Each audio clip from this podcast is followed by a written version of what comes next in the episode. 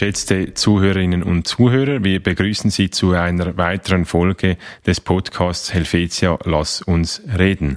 Heute mit einem besonderen Gast, Herr Botschafter Petrus Mafro Michalis. Herr Botschafter ist seit 1989 in Brüssel stationiert. Als langjähriger Diplomat kennt er die EU aus dem FF und ist jetzt als Botschafter der EU in der Schweiz mitunter verantwortlich für die Beziehungen der Schweiz mit der Europäischen Union. Zusammen mit mir Jobst Wagner, Unternehmer und Initiant des Strategie Dialogs 21. Mein Name ist André Silberschmidt. Ja, Herr Botschafter, herzlich willkommen bei uns im Podcast. Zuerst würden wir gerne wissen, wie gefällt es Ihnen in der Schweiz? Ja, guten Tag, Herr Silberschmidt, Herr Wagner. Es ist eine Freude, mit Ihnen heute zu sein. Also in der Schweiz gefällt es mir eigentlich äh, sehr, sehr gut. Äh, ich wohne seit äh, mehr als zwei Jahren in Bern, eine wunderschöne Stadt.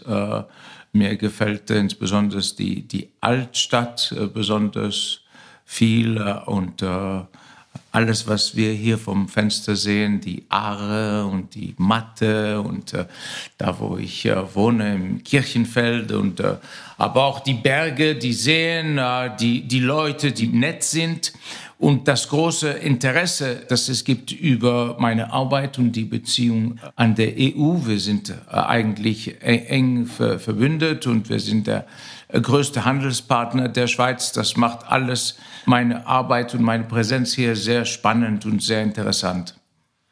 Genau über das wollen wir heute auch sprechen. Die Schweiz hat bekanntlich ähm, im Jahr 1992 den EWR-Beitritt abgelehnt und seither sind wir mit den bilateralen Verträgen mehr oder weniger gut unterwegs. Zu Beginn, als wir diese abgeschlossen haben, gab es auch einen wirtschaftlichen Aufschwung und jetzt äh, seit einigen Jahren bekanntlich gibt es keine Erneuerung dieser Verträge. Das institutionelle Abkommen wurde vom Bundesrat in, in diesem Sinne ähm, nicht zu Hand des Parlaments verabschiedet, also begraben. Uns würde wundernehmen, welche Priorität hat dann überhaupt die Schweiz im EU-Dossier, weil bekanntlich haben wir globale Herausforderungen, die anstehen, die wahrscheinlich auch eine hohe Priorität haben. Die, die Schweiz, äh, Sie können sicher sein, hat bei uns eine hohe Priorität. Und äh, äh, die Wahrheit ist, die Realität ist, dass äh, wir nie aus den Gesprächen mit der Schweiz ausgetreten sind. Also Sie haben 92 erwähnt, das war sicher eine äh, verpasste äh, Chance. Das ist aus meiner Sicht äh, schade. Äh, EWR hätte gut gepasst für, für die Schweiz, wenn Sie sich anschauen, wie es funktioniert mit Norwegen und Liechtenstein, die Leute da und die, die, die Wirtschaft ist äh, eigentlich zufrieden. Aber die bilaterale Verträge haben wir äh, damals abgeschlossen, um die Schweiz zu helfen auf ihrem Weg zum Beitritt. Sie war damals Beitrittskandidat, aber sie waren nie angedacht als eine permanente Lösung. Äh, deswegen gibt es diese institutionelle Probleme, dass Unsere Legislation, unsere Regeln erneuern sich, wechseln und die Schweiz passt sich nicht immer an, äh, insbesondere im Feld Personenfreizügigkeit. In Schengen zum Beispiel funktioniert es eigentlich gut.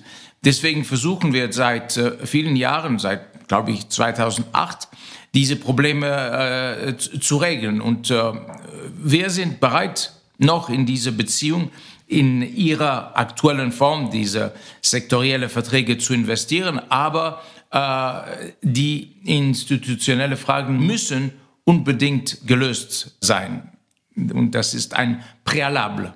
Das heißt aber, äh, es ist eine Möglichkeit, dass man diese institutionellen Fragen in einem neuen Vertragspaket löst, wo es dann einfach für die Verträge in diesem Paket gilt und nicht wie ursprünglich angedacht für alle Verträge, vor allem auch für alle zukünftigen. Also dieser neue Verhandlungsansatz der Schweiz, der stößt auch auf Interesse auf Seiten der Europäischen Union.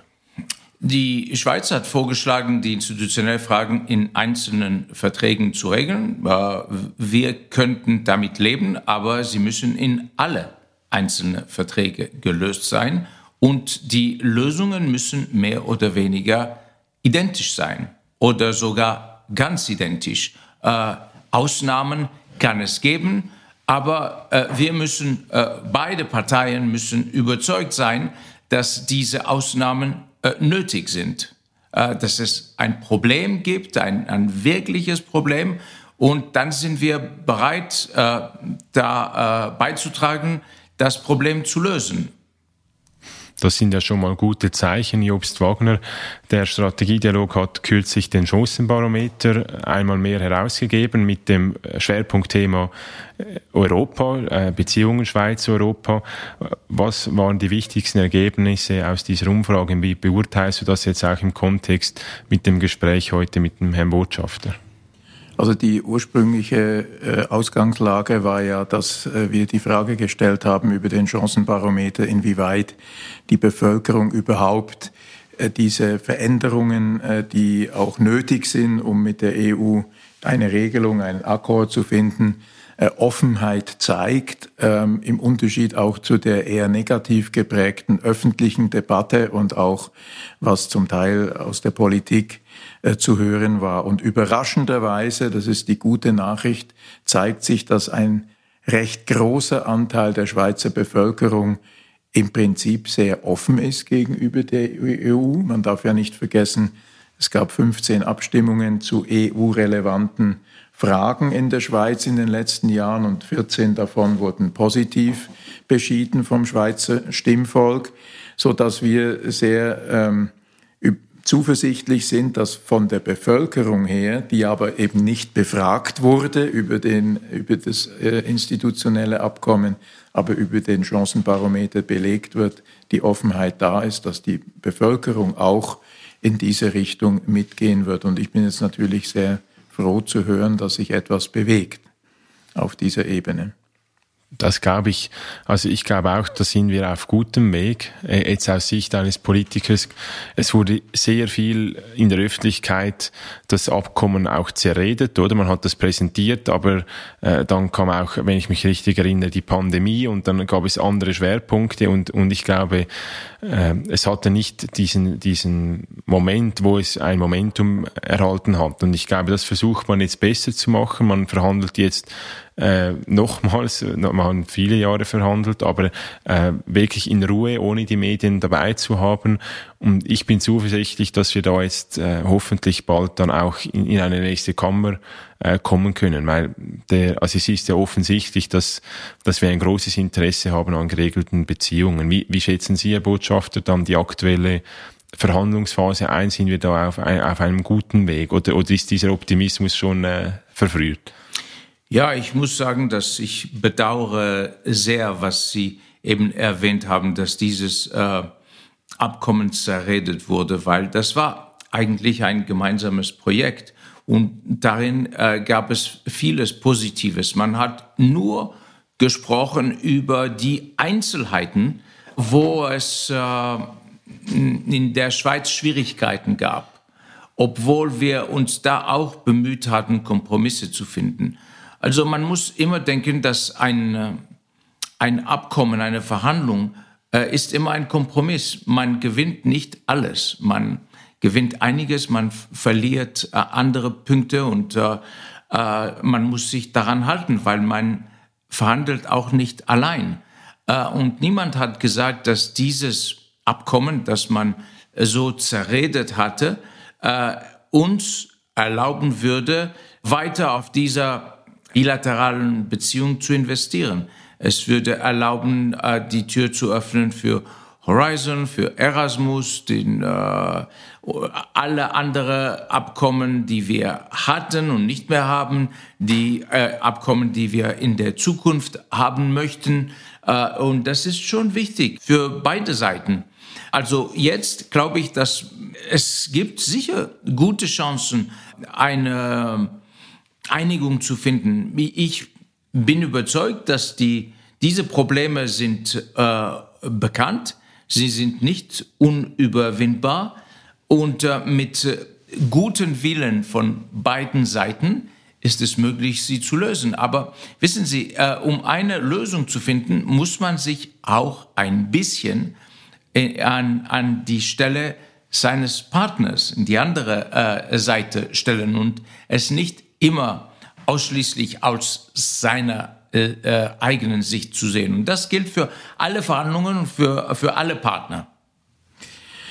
Ich ähm, nochmal zurückkommend auf das Chancenbarometer und die grundsätzlich positive Grundhaltung der Bevölkerung zur EU ist ein sehr wichtiges Ergebnis, das eben fundiert auch über, über diese Studie jetzt äh, sich zeigt.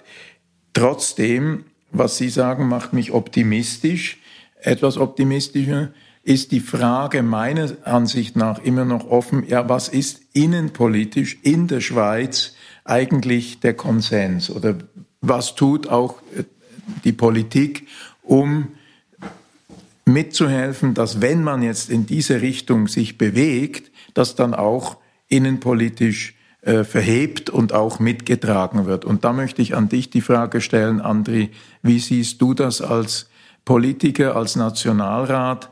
Müsste nicht parallel jetzt zu diesen Verhandlungen mehr in der Innenpolitik noch passieren, damit man in der Schweiz sagt, hey, das wollen wir und dass das auch in, in, einer, in einer noch deutlicheren Form artikuliert wird, weil da findet wenig Diskussion statt. Es gibt die Sozialpartner, dann gibt es Einzelinteressen und nicht eigentlich eine Grundsatzdebatte. Mir fehlt die Grundsatzdebatte. Wie siehst du das? Ja, die ist in der Tat nicht vorhanden. Ich glaube, die würde auch erst dann kommen, wenn es uns viel schlechter ginge. Und ich glaube, dann würde man sich in der Bevölkerung wirklich groß damit auseinandersetzen. Aber solange der Wohlstand hoch ist, äh, setzt man sich meistens ja nicht mit politischen Themen so intensiv auseinander. Und wir haben jetzt schon, der Druck spüren wir von der Forschung, äh, wir spüren auch den Druck von einzelnen äh, Wirtschaftsbranchen, aber es wurde äh, von dir erwähnt, das sind da meistens einfach Interessensgruppen, die, die jetzt wirklich eine negative Folge sehen von, von, von, von diesem Stillstand in den Verhandlungen. Ich glaube, es ist wie eine Art unsere ständige Aufgabe in der Politik, das in der Bevölkerung äh, ja, klar zu machen, wie viel Geld das überhaupt von einem Schweizer Wohlstand im europäischen Markt verdient wird. Ich glaube einfach, und, und ich fand das spannend oder Verständnis haben für die Gegenseite. Das ist dann immer noch relativ schwierig. Ich denke, das erwarte ich jetzt von unseren Diplomaten, dass die in der Verhandlung natürlich dann auch auf die Gegenseite eingehen. Aber äh, die, die Bevölkerung, die spricht dann eigentlich immer von den eigenen Interessen oder? und sagt, ihr müsst jetzt unsere Interesse umsetzen und das, das europäische Projekt, die EU, wie, wie sie einen Binnenmarkt schaffen, schafft oder noch, noch intensiver auch schaffen will und sagt, entweder bist du dabei oder nicht. Dieses Spiel, sage ich jetzt mal, kennen wir in der Schweiz sonst weniger, weil wir versuchen mit Freihandelsabkommen, jetzt haben wir mit UK wieder äh, ein Abkommen gemacht, wo wir einfach sagen, beidseitige Hürden senken und dann handeln wir miteinander. Und dieses, äh, dass dieses Prinzip nicht überall so gelebt wird, ich glaube, das muss zuerst auch bei uns äh, intern Aber besteht verstanden dann nicht werden. die Gefahr, es wird wieder verhandelt? Es wurde ja vorher schon jahrelang verhandelt und dann wurde das Rahmenabkommen äh, eben trotzdem beerdigt. Jetzt verhandelt man wieder neu, sektoriell. Und dann wird der innenpolitische Konsens, der bleibt immer noch aus und es gibt wieder die Gefahr, dass das irgendwie versandet. Ja, ich sehe schon die Chance im sektorellen Ansatz, dass man wirklich sagt, man löst diese institutionellen Fragen, aber für, für den Bereich, der, der definiert ist. Ich glaube, die Gefahr oder die Angst, das war ja mehr eine Angst beim institutionellen Abkommen, war äh, diese Superguillotine und dann gilt es für alles und für immer und wir kommen da nie mehr raus. Das war so ein bisschen die öffentliche Wahrnehmung, die vielleicht auch geschürt wurde. Und ich glaube, ich glaube rein inhaltlich, aber da nimmt sich Wunder, was, was Herr Botschafter, sagen, wird es wahrscheinlich ja nicht eine grundsätzlich komplett andere Lösung geben. Das kann man sich ja kaum vorstellen, so zwei, drei Jahre nach dem Übungsabbruch von der Schweiz.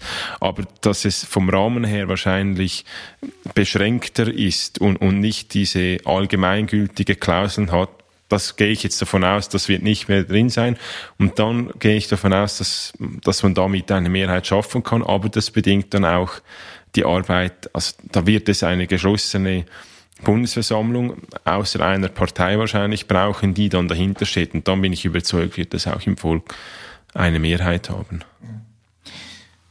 Ja, also das schwierige Feld, wie Sie wissen, ist äh, die Personenfreizügigkeit. Und wir möchten nicht die Personenfreizügigkeit äh, ausklammern irgendwie und äh, auf, äh, dass es andere Regeln gelten für die Personenfreizügigkeit, weil sonst werden wir nicht äh, so etwas äh, äh, Gemeinsames haben. Also für uns ist es sehr wichtig und das muss man in der Schweiz verstehen, äh, das Prinzip, dass kein Drittstaat, äh, Drittstaat ist ein Nicht-Mitgliedstaat, in eine günstigere Lage im Binnenmarkt sein kann als unsere eigenen Mitgliedstaaten. Und dieses Prinzip haben wir auch immer verteidigt in äh, den Verhandlungen mit Großbritannien. Sie wollten auch etwas Sektorielles, etwas Ähnliches. Und wir haben Nein gesagt. Äh, also äh, in irgendeinem Club ist es, sind es Staaten oder äh, private Personen. Wenn man Mitglied ist, hat man mehr Rechte. Und das ist normal. Man kann nicht als Mitglied dieselbe Rechte haben, aber weniger Pflichten. Das, das muss man ja äh, verstehen. Und Sie müssen, äh, ich, ich will kein äh, Missverständnis hier. Ich sage nicht, die Schweiz sollte Mitgliedstaat werden. Das sage ich nicht. Das ist Ihre souveräne Entscheidung und ich verstehe, das ist überhaupt nicht aktuell, aber Sie müssen auch verstehen, dass unsere Mitgliedstaaten nicht annehmen werden, dass die Schweiz mehr Rechte oder weniger Pflichten bekommt mit denselben Rechten. Das geht einfach nicht. Es gibt ja Befürchtungen dass die Schweiz, wenn, wenn wir jetzt von der Personenfreizügigkeit sprechen, haben wir das immer als Freizügigkeit des Arbeitsmarkts verstanden und nicht der Sozialsysteme oder mit den Unionsbürgerrichtlinien wird da quasi die Freizügigkeit äh, umfassender definiert.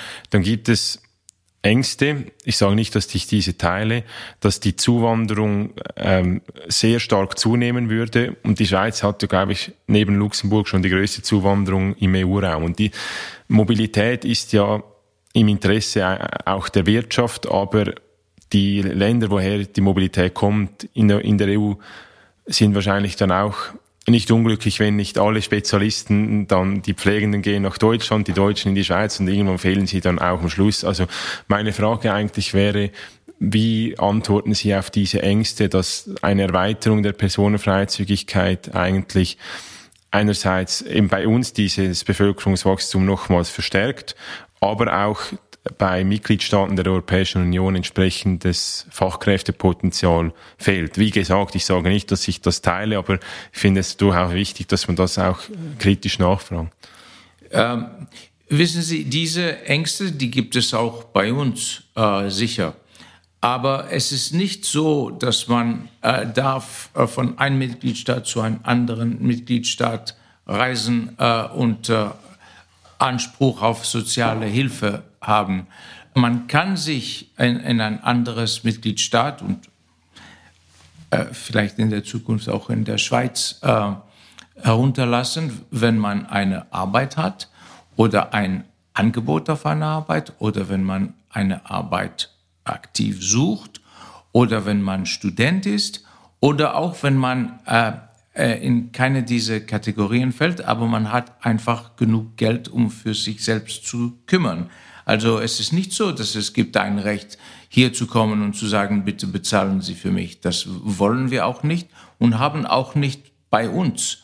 Und äh, was Sie gerade erwähnt haben, ist auch sehr richtig. Äh, es kommen hier, weil die Löhne höher sind, die besten Leute, die am meist gebildeten. Und äh, jetzt, dass Arbeitslosigkeit überall niedrig ist und insbesondere in der Schweiz, ich glaube, dass in der Zukunft man wird versuchen, seine gute Leute äh, zu Hause äh, zu behalten. Und man sieht, dass es wird gar nicht so einfach. Sehen Sie in Großbritannien, es fehlen Arbeitskräfte, weil sie die Personenfreizügigkeit nicht mehr haben. Und es ist nicht unmöglich, aber mehr kompliziert geworden, äh, zu reisen und äh, sich äh, niederzulassen. Aber ich finde auch, wirklich äh, schade. Ich würde sagen sogar traurig, obwohl es menschlich ist, was Sie eben früher gesagt haben. Es muss uns wirklich schlecht gehen, so dass wir, äh, wir eine Lösung suchen. Äh, man sollte eine Lösung finden, obwohl es Ihnen nicht schlecht geht und ich, ich wünsche Ihnen äh, von äh, ganzem Herz, dass es Ihnen nie schlecht geht. Äh, das wünscht man sich nicht für einen Partner, aber ich verstehe es, äh, obwohl ich, ich bedauere es auch. Jobst, äh, du hast erwähnt, in der Bevölkerung wird da noch nicht so über, über Europa diskutiert. Wie ist es dann in der Wirtschaft? Auch da gibt es ja unterschiedliche Stimmungslagen oder gab es beim institutionellen Abkommen, aber auch die Betroffenheit ist verschieden. Wie nimmst du das wahr? Also ich glaube, zunächst mal ist schon die Aufgabe, gerade in diesem zentralen äh, Dossier der Politik, auch die Bevölkerung mit einzubeziehen und, und die Diskussion äh, zu anzuregen. Und das findet eben, wie erwähnt, äh, gar nicht statt. Deswegen wird in der Bevölkerung diskutiert oder nicht. Äh, jein, es wird dort diskutiert, wo eben konkrete Interessen äh, tangiert werden, aber es wird nicht fundamental diskutiert, äh, was äh, die Schweiz am Ende will oder was für unser Land langfristig äh, wichtig ist. Und da bin ich schon der Meinung, diese Aufgabe ist sehr stark auch äh, von, von dir und von der Politik zu führen, um eben ein nächstes Debakel äh, zu vermeiden. Jetzt bei der Wirtschaft, da gibt es schon ganz klare Lager, die sehr deutlich immer wieder erwähnt haben. Ich kann auch Verbände nennen, Economy Suisse, Swissmem und andere, auch Avenir Suisse als Think Tank, dass ein Weg mit Europa der einzig langfristig gewinnbringende Weg ist. Und ich bin auch ein klarer Befürworter dieser Haltung.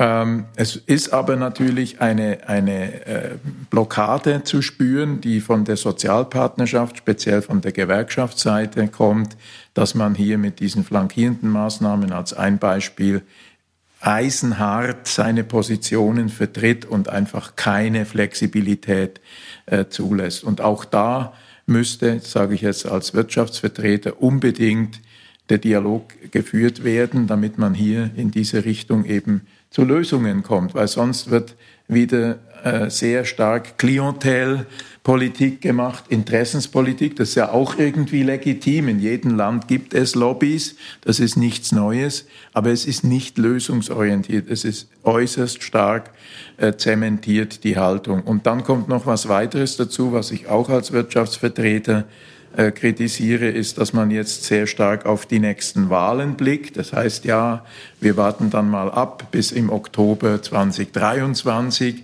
und dann wird dann alles gut. Das ist natürlich auch ein Trugschluss, weil aus meiner Sicht äh, nach den Wahlen ist vor den Wahlen. Was soll sich dann groß ändern? Ich, ich plädiere wirklich dafür, dass das jetzt auch entsprechend aufgegriffen wird und man auch äh, die Wirtschaft mit einbezieht. Gibt natürlich Interessensgruppen aus der Wirtschaft äh, wie Autonomie Suisse oder Kompass Europa, die gegen das Rahmenabkommen waren. Ich, ich nehme aber schon wahr, dass diese Stimmen eher etwas äh, ruhiger geworden sind, weil man auch sieht, gerade wegen Stromabkommen, dass da Schwierigkeiten bestehen. Und, und ich, ich glaube, man denkt da schon auch nach. Und da, auch das ist eigentlich etwas, was einem äh, motivieren sollte, da diese Interessensgruppen abzuholen. Stichwort Gewerkschaften. Herr Botschafter, die Schweiz hat ja, würde ich jetzt mal sagen, weniger starke Gewerkschaften wie zum Beispiel in Frankreich. Ähm, aber bei uns nimmt man diesen Widerstand sehr stark wahr. Wie hat dann die EU eigentlich das gelöst, dass man die nationalen Gewerkschaften, oder die sind sicher auch international organisiert, dass man die ins Boot geholt hat, weil die EU hat ja diese Diskussionen ja auch laufend mit ihren Mitgliedstaaten. Ja, also äh, die Kommission führt Dialoge mit allen Sozialpartnern. Äh, wir haben auch ein, äh, ein institutionelles Rahmen, wo äh, die Gewerkschaften, aber auch die Arbeitgeber und äh, alle anderen Sektoren repräsentiert sind. Das ist das äh, wirtschaftliche und soziale Ausschuss und sie werden konsultiert, wenn wir eine Gesetzgebung annehmen wollen. Also es gibt Gremien, wo man mit den Gewerkschaften redet, diskutiert, aber die Gewerkschaften entscheiden nicht, aber sie können äh, eine Contribution, einen äh, Beitrag äh, äh, ihre, äh, auf die Entscheidung dringen und ihre Meinung äußern. Und das ist legitim.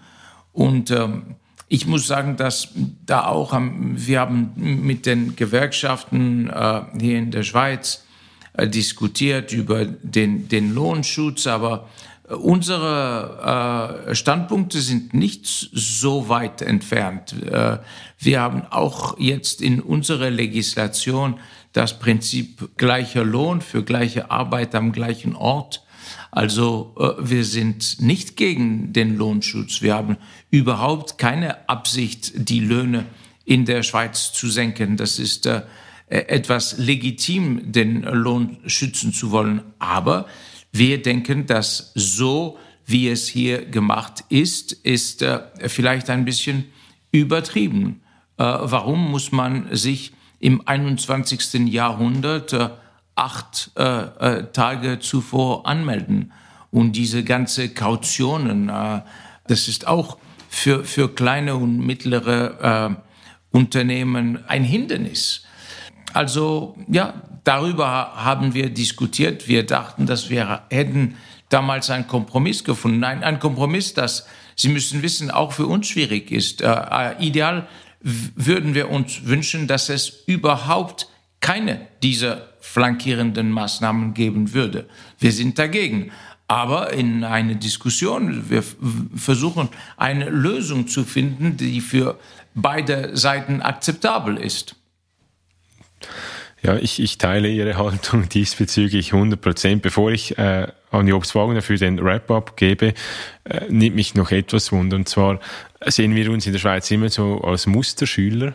Äh, beispielsweise, wenn es um die Infrastruktur geht, mit dem äh, Gotthard-Basistunnel sind wir immer noch sehr stolz, dass wir da so ein großes Loch ähm, äh, gemacht haben in, in dieses äh, Gotthard-Massiv. Ab und zu fehlt uns dann aber auch die Anschlusslösung, beispielsweise Süddeutschland oder Norditalien, wo wir eigentlich, jetzt Beispiel Güterverkehr, wo ich auch beruflich noch Anknüpfungspunkte habe, wollen wir mehr auf die, ähm, also mehr verlagern von, von der Straße auf die Schiene, aber dann fehlt uns der Anschluss an die EU verliert die EU da den Anschluss bei diesen großen Projekten, wo wir jeweils das Gefühl haben, wir machen unsere Hausaufgaben, aber wir kommen nicht weiter, weil wir inmitten der EU sind? Ja, wissen Sie, das ist nicht ein Thema für, für die EU, aber was ich sagen würde, ist, dass die Infrastruktur hier in der Schweiz schon beeindruckend ist, ist auf ein sehr hohes Niveau und äh, das, ist, das ist sehr gut. Sie sind auch vielleicht äh, das reichste oder eine der reichsten Länder in Europa. Auf die andere Seite äh, braucht man vielleicht mehr Zeit. Aber ich bin überzeugt, dass unsere Mitgliedstaaten es machen werden, weil sie haben auch ein Interesse daran. Sie haben vielleicht andere Prioritäten oder haben einige Schwierigkeiten und brauchen mehr Zeit, aber das, das wird sicher noch kommen. Interesse gibt es sicher. Sehr gut. Ja, ich hätte vielleicht zum Schluss, bevor ich zum Wrap-up komme, auch noch eine Frage jetzt äh, im Sinne mehr der äh, globalpolitischen Lage. Ähm, ich weiß, dass man als Botschafter keine Ratschläge erteilen äh, will, aber wie beurteilen Sie eigentlich Europa aktuell in der Welt? Mich würde schon gern noch einen Blick über den Tellerrand von der Schweiz und auch Europa interessieren vor dem Hintergrund Klimakrise, vor dem Hintergrund der Ukraine, des Ukraine-Krieges, der wahrscheinlich noch einige Monate, leider muss man sagen, eine Tragödie ist, das begleiten wird. Sind Sie eigentlich optimistisch oder sehen Sie da ähm, noch herausforderndere Zeiten auf uns zukommen?